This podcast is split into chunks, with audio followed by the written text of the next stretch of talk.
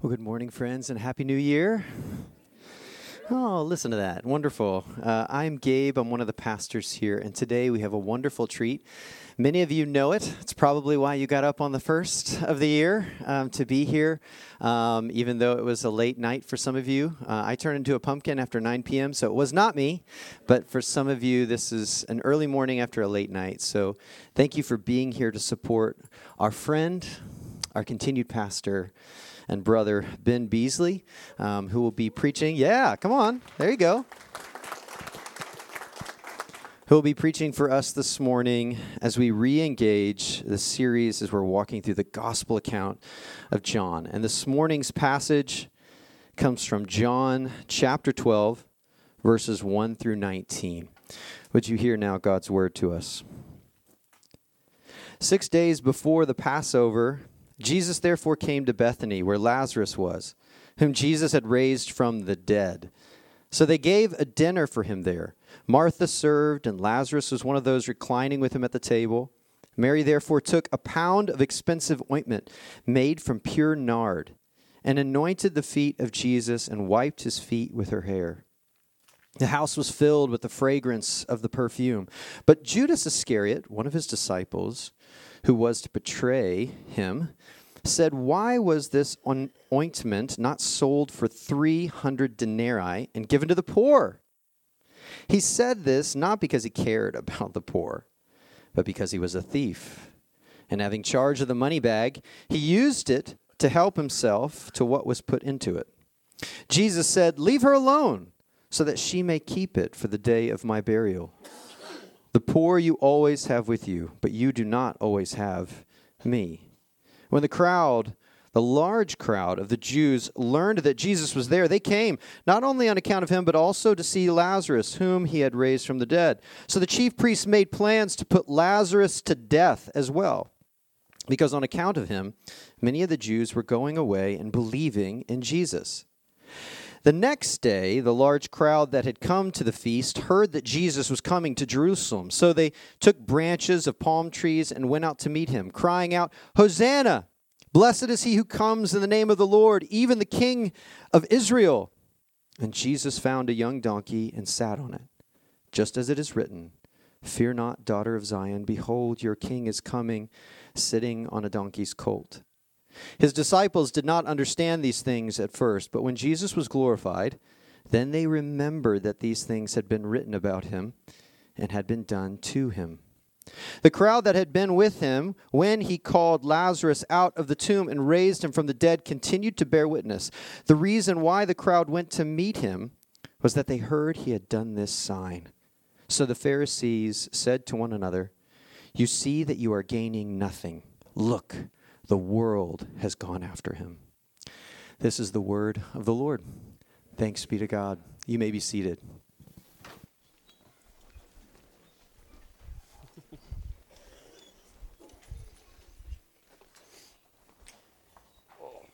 Good morning. It's good to be back with you this morning. Uh, it's a real treat for me. So it's lovely to see all of your faces again. And for those again who don't know me, my name is Ben, and I was the associate pastor here at the downtown campus up until a few months ago. Sorry, my voice is kind of gone this morning, so I wasn't out late, that late last night, okay? I promise. Um, I left to go head out east to pursue my second master's, and I don't know about you, but for me, the last few months have flown by. Being back here in Kansas City again for the last few days, in some ways, it makes it feel like I never left. And to add even more deja vu to this experience, when Gabe and I were talking about uh, discussing my return and opportunity to preach, he sent me the passage that had been scheduled for today. And believe it or not, the last sermon that I preached here was the passage directly before the passage today. it was on John 11. And so that was like strange and unexpected and weird. Um, and it just added this sense that time hadn't really moved on. Even so, while it feels like not much has changed, it is not lost on me that at the same time, a lot has changed. Time always presses on, and it moves on quickly. Life happens to us. we change, and we make decisions that change, change us and change our lives. During my sermon today, I hope to both preach our passage, but at the same time, just share with you a bit about my last few months. And to start, I'd like to ask, or I'd like to begin by asking you this question Have you ever seen something from a distance and you thought you knew what it was, but then you get closer and that's not at all what it is? Maybe you saw someone from a distance that you thought was like a friend, and then you get closer and it's not at all someone you knew, but you've already waved at them, so it's like, ah. Maybe you start to work on some problem around your house and you think it's one thing that's coming from somewhere that leads to another place, and then you get close enough and boom, it's something else completely. Or maybe you deal with personal issues or you're dealing with personal issues, you head to counseling, and you thought it was a certain problem that you had, but then the source of it actually is this source of some other trauma that you didn't understand before, before you got closer to yourself. Here's one more example, and I just had to include this because it was a part of my Christmas. Sitting around my Christmas table, our family conversation turned to Bigfoot, strangely enough. Um, and I was actually the instigator of this, I have to confess. But believe it or not, um, there was a video that came out this summer that was the best look at what some people, Bigfoot believers, think is Bigfoot. Uh, if you haven't seen the video, you can go online and check it out. There's nothing really like profound about the video. The problem is the video is just not quite close enough to get a grasp on really is this Bigfoot or not. You know, it's not quite close enough.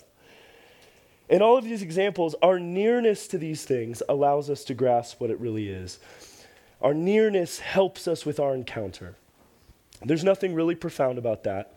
It's just the way it works. And however, in our passage today, we get a grip of the radical nearness of Jesus. And by that, I mean Jesus' humanity. We see that Jesus is so, so near. And the nearness of Jesus helps us grasp two key insights the first insight is what I call the extravagant and wasteful grace of God. And the second insight is this just because Jesus is near to us doesn't necessarily mean we are near to him. That's a bit of where we're headed. But first, I just want to talk briefly about the Gospel of John, since this is our first Sunday back in this Gospel in a while. John is different from the other Gospels. The other Gospels, Matthew, Mark, Luke, they're called the Synoptic Gospels. They have a lot of similarities, and one of those similarities is that they cover a lot of the same material. The Gospel of John is quite different. It has a different style, it covers some different material. And for example, we're re engaging the Gospel of John here in chapter 12, and that means that we have nine full chapters to go before we finish the Gospel.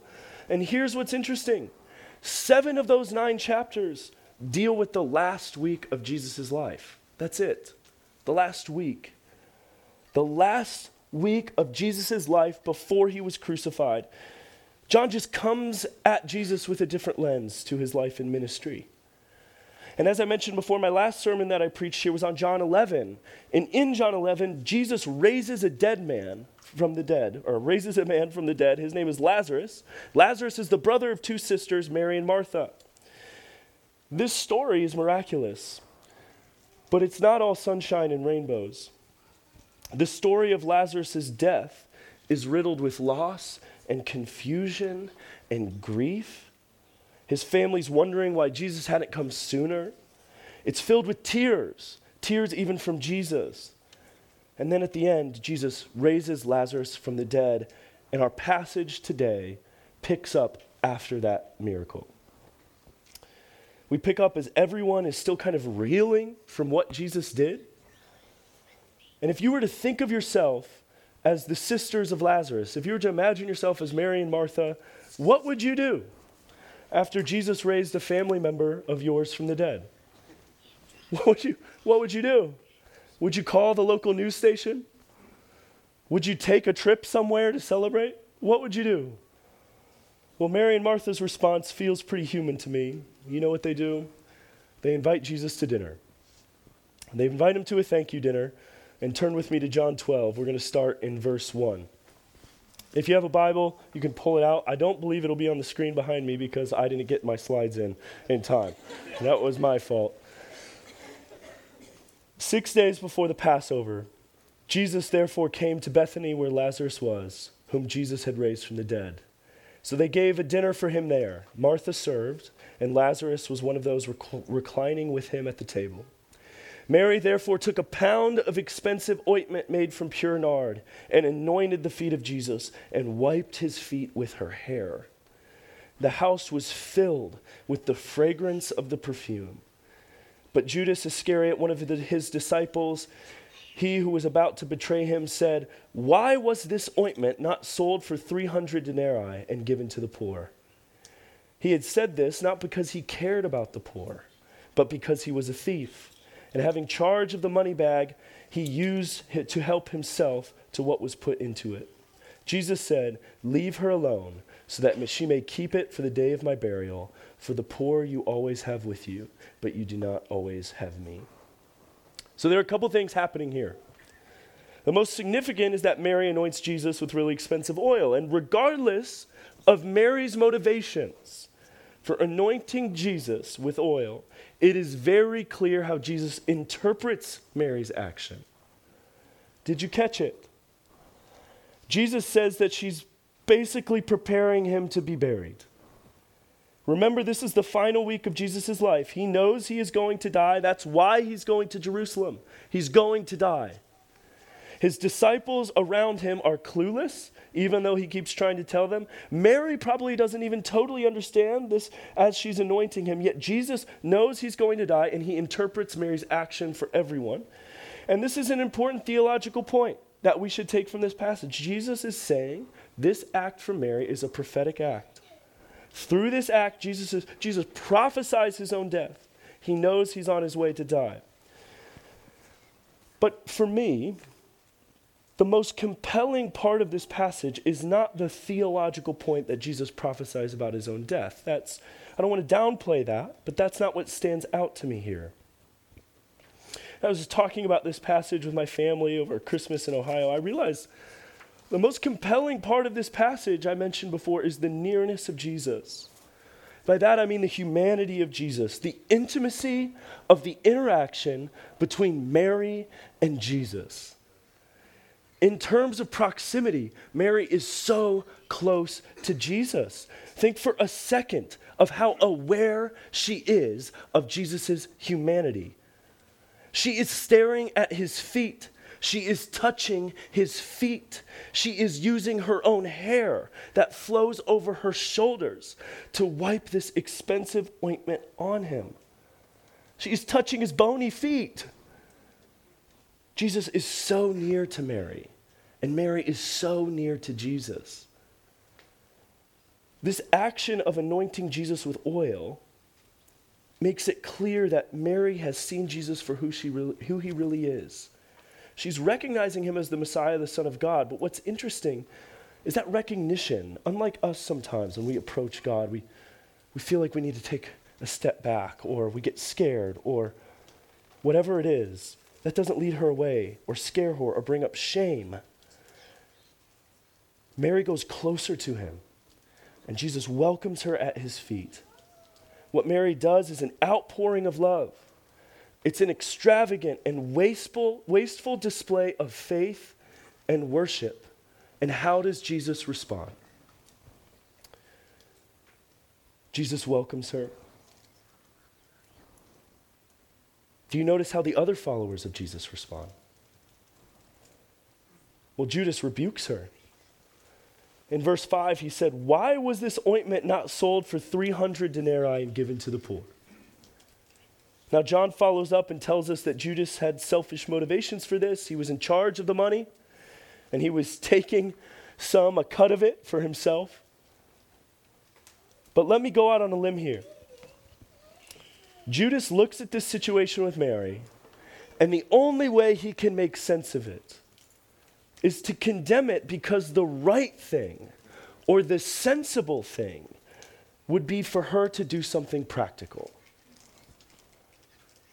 His main category was this sense of, of practicality, this like sensibility. And it was impossible for him to view this action as anything but just wasteful. Because of that, Judas misses the whole point. This act was extravagantly beautiful precisely because it was a wasteful display of faith and worship. Yet for Judas, all it amounted to was spilled oil that was a lost opportunity. The oil was a lost opportunity to be a commodity, to be utilized and exchanged for a measurable outcome. For Judas, as a representative of the disciples here, this beautiful, wasteful act was superseded by the sensible and the practical. Here's the catch Jesus didn't see it that way. He defends Mary, he says, Leave her alone. Jesus sees Mary's action from a totally different lens. For Jesus, the beauty of the action supersedes the practicality. It is precisely because Mary's action is impractical and wasteful that makes it a beautiful and priceless gift. For Jesus, the wastefulness and the extravagance and the impracticality is precisely what makes it beautiful. So, how are we to make sense of it? Well, I think there's two ways we can go. Go with me here. Sometimes I wonder how much we are like Judas. When Jesus' disciples, the ones closest to him, particularly Judas, when they saw Mary do this, they were appalled. How often are we, as individuals and as a church, convinced that the beautiful must submit to the practical? Like Judas, are we not able to recognize wastefulness as an extravagant display of faith? Are we not able to be walked into ways of wastefulness? Because the practical is always what matters most. When I left Christ Community in late August, I transitioned to Princeton only a day after my final day at work. It was a whirlwind. I ended one season and began another so quickly, and from the start of the semester, I had three months, and I was to re ingratiate myself into the academic world, and even more, I needed to impress professors to get their recommendations and come with a reputable research interest and apply to PhD programs and finish all my coursework and do all my reading and and is equally important balance that with my relationship with my girlfriend and with family and try to and friends and honor everyone. And I was so overwhelmed and I was stressed most of the time. And as I reflect on the semester, I think back over the semester, I think, I think, and I wonder, when did I let the beautiful and the wasteful supersede the practical? My practical was the to dos. It was the assignments. It was the pressure to perform. It was that every hour needed to be accounted for to make steps forward. And if I wasn't doing that, I was sleeping or I was trying to sneak in a workout. Maybe I missed the beauty of the wastefulness of just letting the clock tick and tick and giving that time to God. Time with Him, if it was extended in any dramatic way, felt impractical, felt wasteful, it felt counterproductive to what I was trying to do. But maybe that is precisely where the beauty was. The beauty was in those moments where I did set everything down. And I did let the clock pass. And I pushed everything back. And this wasteful di- display of what was most precious to me, which was time, was actually what Jesus saw as a beautiful sacrifice and a gift. So, in this last season, I think I often let the practical dominate the beautiful. And here's a question that I asked myself when I read this passage What would it take for me to be like Mary? For you, does the beauty of something extravagant, an extravagant display of faith, does it forever get superseded by, the, by practicality? What would it take for you to do something so wasteful and extravagant as an act of faith and worship? Jesus isn't totally against practicality. But does the practicality dominate the beautiful, extravagant acts of faith that make up the life of worship to God? I don't know what season you're coming out of, and I don't want to presume. Maybe you're doing that. But perhaps you haven't felt the sense of just wanting to toss everything at Jesus' feet in a while. I've gotten lost in the immediacy of the present moment, the practical to dos, the minutiae. And when I was reading this passage, the simple prayer came to mind was, was God, I want to be like Mary. Make me like Mary. So if you're like me and the practical has forever superseded the beautiful these last few months, maybe you can join me in an effort of changing that this next year. I think we can learn from Judas. Just because Jesus is near to us doesn't necessarily mean we get it right. Judas didn't. The disciples often didn't. We can be doing and doing and doing, but we miss the whole point, can't we? And yet, when our hearts are close to God's heart, they are marked by displays of faith that transcend sensibility. How can we let extravagant and beautiful acts of faith overtake the practical? This is the first way that we make sense of Mary's wasteful display. Here's the second. Keep going with me.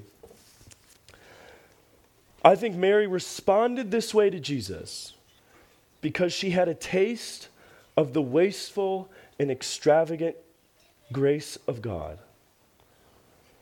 Mary's action, which was this outpouring of her love, is a small reflection of the nature of the God that she worships. We do not worship a practical utilitarian God. Even in the beginning of the Bible, the creation story in Genesis, it says the Lord not only created a garden for the man and woman with every tree in it that was useful for food, but what? But also every tree that was beautiful for the eye to see. My point is that sometimes we actually reflect God the most when we are being the most impractical.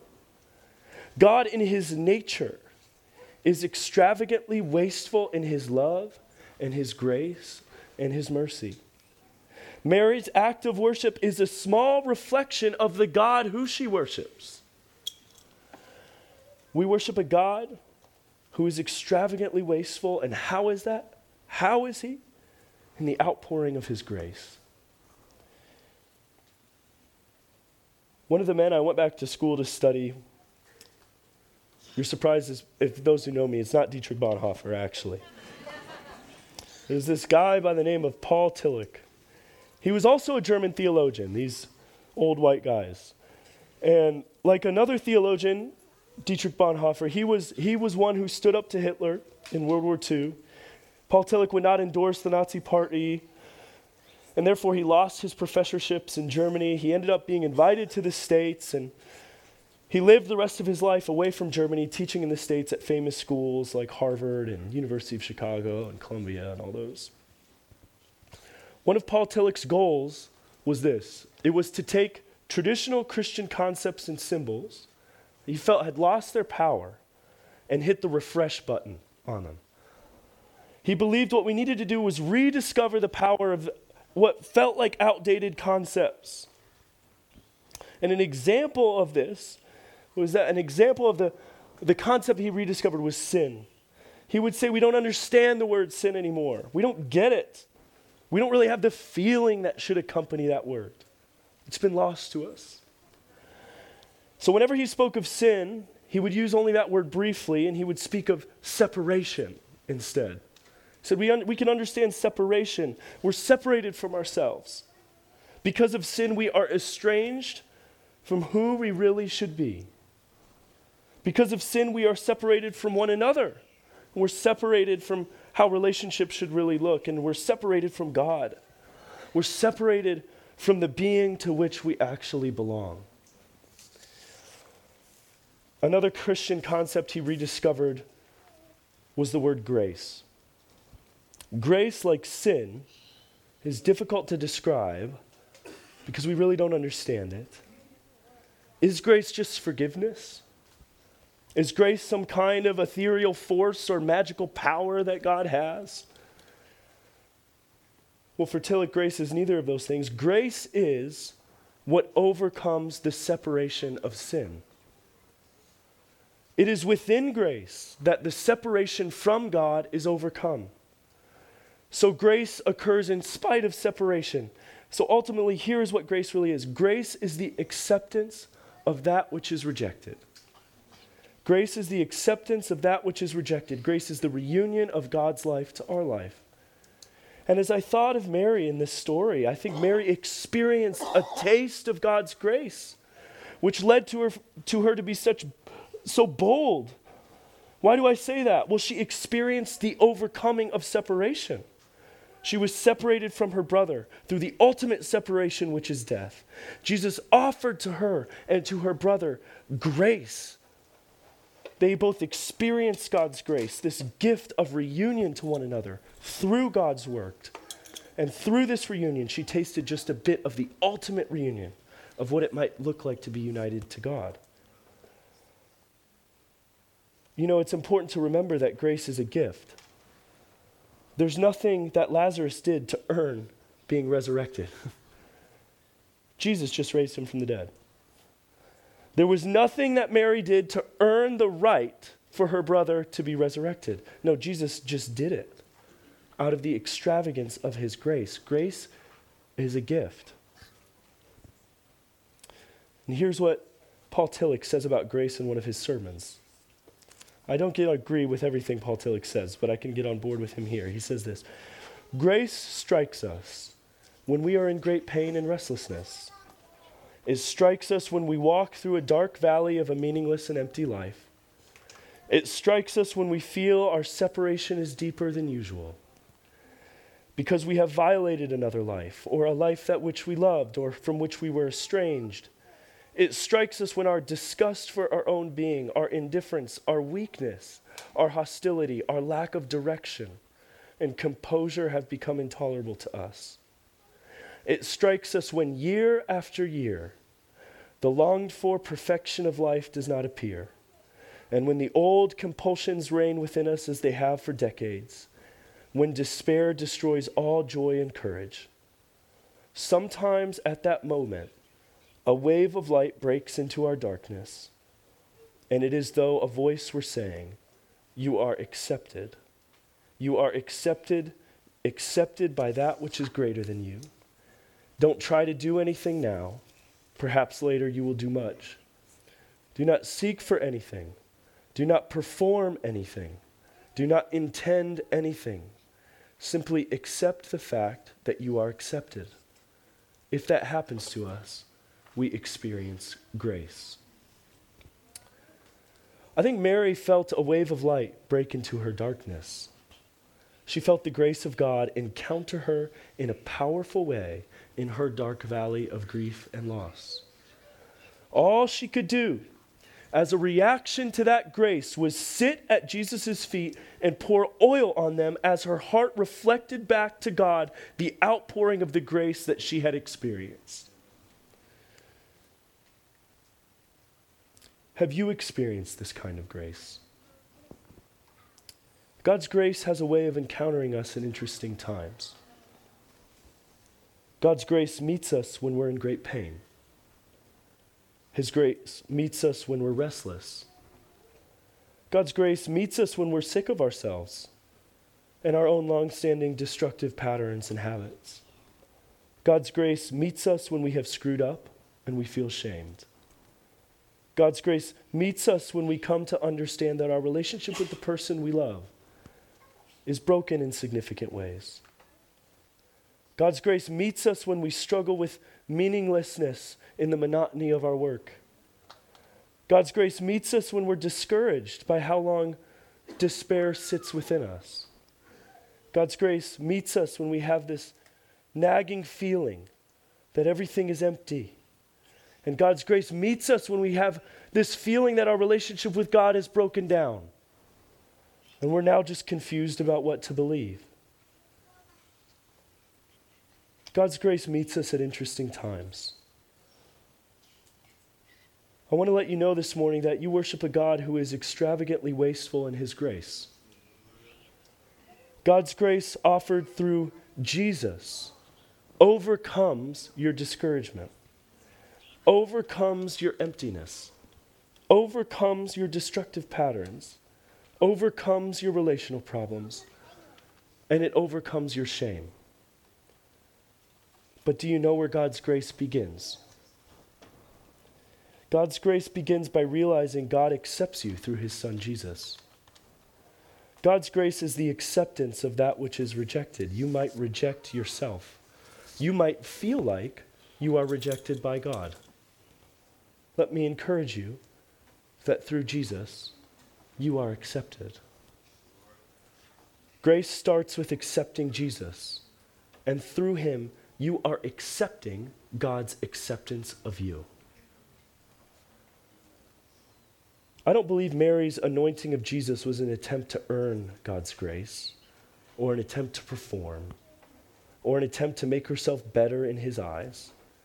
Mary's action was an extravagant display of faith that stemmed out of the overflow of grace that she had experienced from Jesus' work in her life. We worship a God who is extravagantly wasteful in his grace.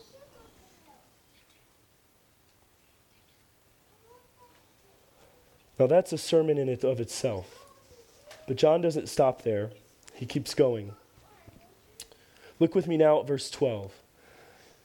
John writes The next day, the large crowd that had come to the feast heard that Jesus was coming. So they took branches of palm trees and they went out to meet him, crying out, Hosanna, blessed is he who comes in the name of the Lord, even the King of Israel.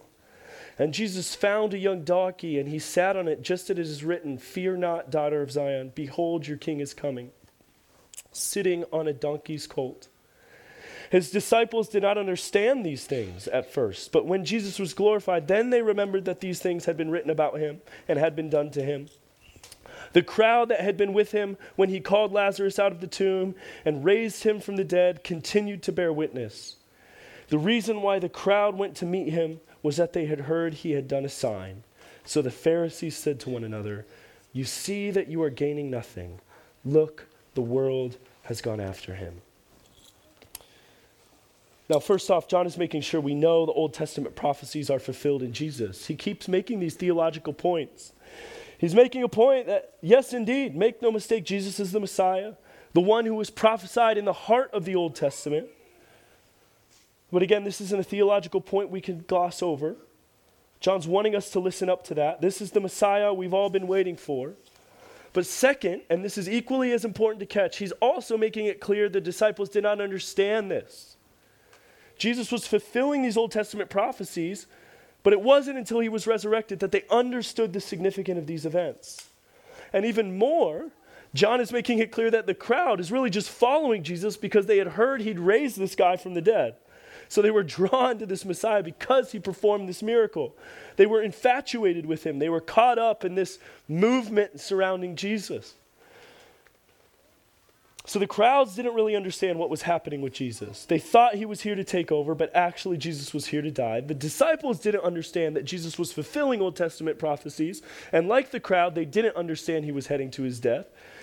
They were all just swept up in all of the events. And here's what I'm trying to say there's a lot of misunderstanding happening here that John is making us aware of. And there's something very different in the act of worship we see from Mary as compared to what we see in the crowds here. Mary's action is a personal, intimate act that demonstrates faith and worship. The crowds, even though they are fulfilling Old Testament prophecies, are just participating in a type of ecstatic infatuation. These two situations are not the same. Again, one is an act of worship, the other is infatuation.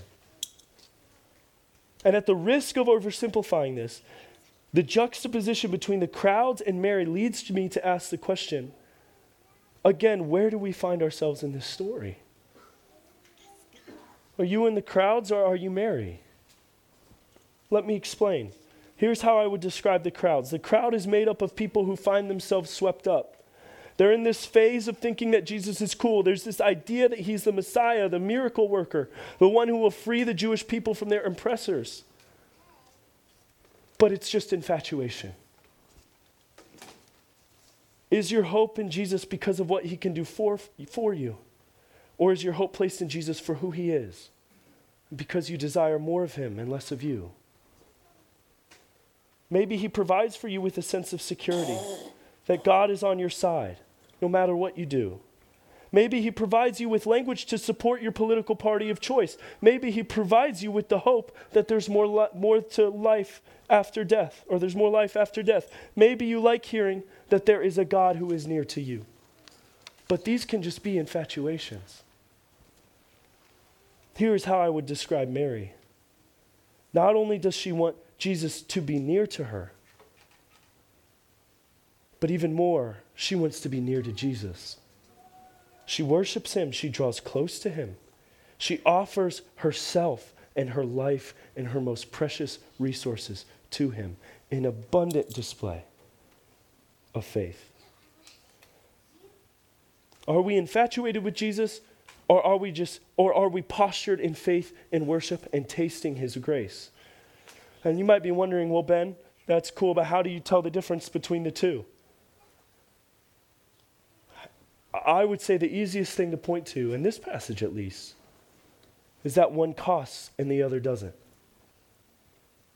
That may be an oversimplification, and I don't want to be reductionistic, but it is clear, at least to me. On one side, you have infatuation, which just really exists as long as the object one is infatuated with is still cool. Jesus can be that object to us. Infatuation can be cycles of passion for Jesus over the course of our lives but they never really are building to anything. Because after a while, Jesus becomes boring, we lose interest, but then something happens where we need him to do something for us again. The posture of faith and worship is different. Faith is resilient trust. Worship is a posture of offering. And as we come into this new year, if you want to move beyond infatuation with Jesus to a life of worship, I encourage you to do two things. Maybe you want to recover a life of worship. First is accept God's acceptance of you through Jesus. Through Jesus. Move toward Him in that way. God has moved near to you. Will you move near to Him? And the second is pretty simple, and this is because I love this place. Jump into community here. This is a wonderful place. This is a special place.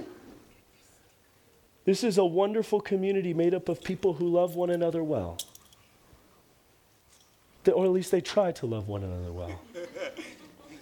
People who show God's extravagant grace to one another. People who live lives of worship offering themselves and the things they find most precious up to God. Christ Community's downtown campus is not a perfect place. No place is. But there is a deposit of God's love and grace here. And if you haven't felt that yet, you will sense it soon. Stay with this community, and together you'll grow in recognizing and experiencing God's extravagant grace and it'll lead you into a life of worship. Would you pray with me, please? Lord, we thank you for your word, that it's not just black words on white pages, it's words of life. Lord, we thank you for your Son, Jesus. We thank you for you who are near to us, that you are Emmanuel, God with us. Lord, we thank you. Father, we thank you for your extravagant grace through your Son, Jesus. We pray that we would be able to accept that and understand that you accept us.